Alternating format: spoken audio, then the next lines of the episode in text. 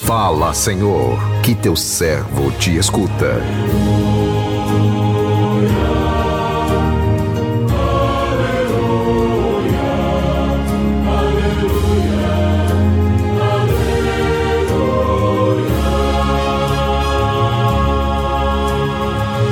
O Senhor esteja convosco, Ele está no meio de nós.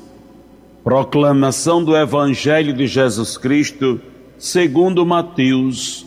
Glória a vós, Senhor. Depois que a multidão comeira até saciar-se, Jesus mandou que os discípulos entrassem na barca e seguissem à sua frente para o outro lado do mar enquanto ele despediria as multidões. Depois de despedi-las, Jesus subiu ao monte para orar a sós. A noite chegou. Jesus continuava ali sozinho. A barca, porém, já longe da terra, era agitada pelas ondas, pois o vento era contrário. Pelas três horas da manhã, Jesus veio até os discípulos andando sobre o mar. Quando os discípulos o avistaram andando sobre o mar, ficaram apavorados e disseram: É um fantasma? E gritaram de medo. Jesus, porém, logo disse: Coragem, sou eu, não tenhais medo. Então Pedro lhe disse: Senhor, se és tu, manda-me ir ao teu encontro caminhando sobre a água. E Jesus respondeu: Vem. Pedro desceu da barca e começou a andar sobre a água em direção a Jesus.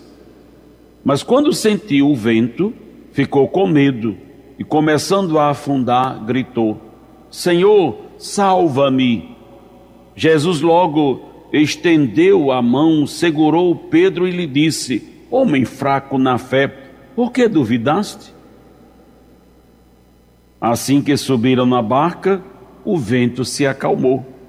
Os que estavam na barca prostaram-se diante dele, dizendo: Verdadeiramente tu és o Filho de Deus. Após a travessia, desembarcaram em Genezaré. Os habitantes daquele lugar reconheceram Jesus e espalharam a notícia por toda a região. Então levaram a ele todos os doentes e pediram que pusesse ao menos que pudessem ao menos tocar a barra de sua veste e todos os que a tocaram ficaram curados. Palavra da salvação. Glória a vós, Senhor.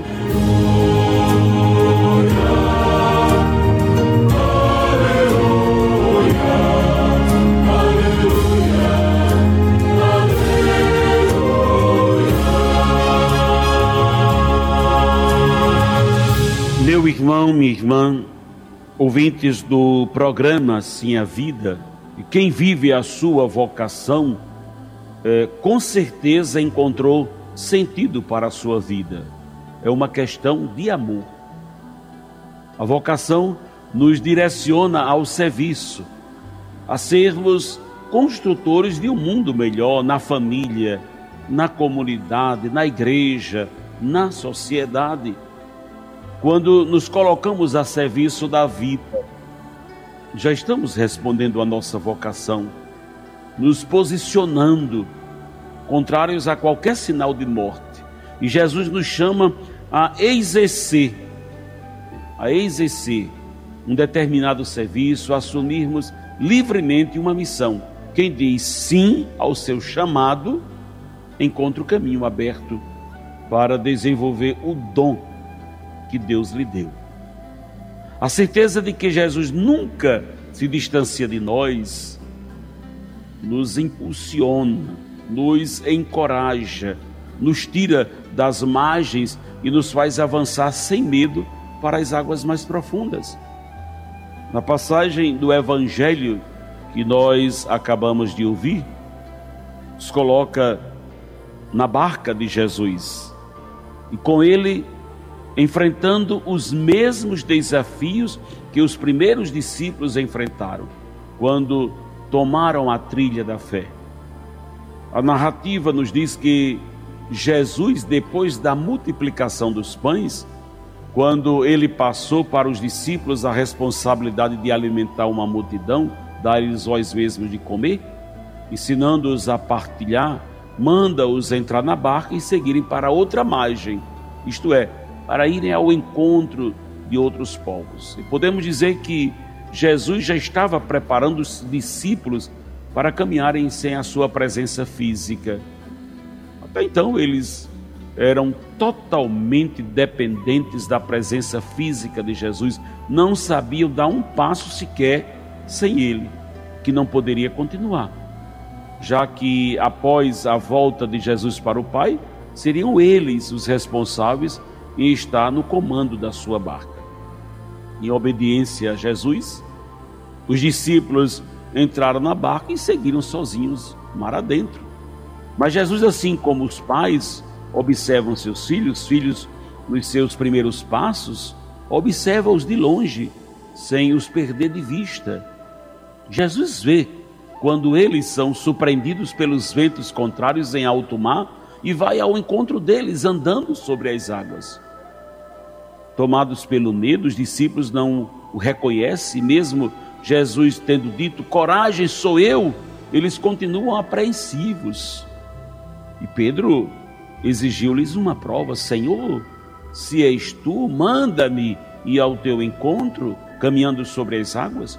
Pedro desce da barca, começa a andar sobre as águas, sentindo-se inseguro, imediatamente recorre a Jesus: Senhor, salva-me. E Jesus, estendendo a mão, segura Pedro. A partir de então, houve uma calmaria, os ventos cessaram, os discípulos prostraram-se diante de Jesus, dizendo: Verdadeiramente tu és o Filho de Deus. E com sua segurança, Pedro demonstrou que ainda dependia da presença física de Jesus. Ele ainda não tinha uma fé suficiente e madura para entender que, até mesmo à distância, Jesus o salvaria, como curou o empregado de um soldado romano à distância. E assim como Pedro vacilou várias vezes na fé, nós também vacilamos. Mas o importante é fazer como, como Pedro, exercitar a fé, buscando Jesus. A fé é uma construção, é uma construção que se desenvolve através de um processo lento, que vai se solidificando à medida em que buscamos Jesus. E o texto chama a nossa atenção para a essencialidade da fé. Sem uma fé firme, com raízes profundas, não tem como vivermos bem a nossa vocação. Não tem como vivermos bem a nossa vocação. Afinal, a vocação é um exercício de fé. Assim como os discípulos tiveram dificuldades em atravessar para outra margem, nós também temos dificuldades em atravessar o mar. Né? Ou os mares impetuosos do nosso interior, do nosso eu, para chegar ao outro. Quando somos surpreendidos pelas ondas do mar revolto, ficamos à deriva. Podemos ter a certeza de que Jesus virá ao nosso encontro, ele não virá na mesma roupagem que ele foi ao encontro dos discípulos. Ele vem até nós, escondido no coração de alguém, na Eucaristia, na Sua palavra. Mas o que importa, meu irmão, minha irmã, não é como Jesus chega até nós. O importante é que ele chega, é que ele vem nos salvar. Quem tem fé nunca perde a esperança, nunca se deixa abater, nunca desiste diante das dificuldades da vida, pois carrega consigo a certeza de que em Jesus está e estará sempre, sempre o seu porto seguro. Que Deus nos abençoe. Amém.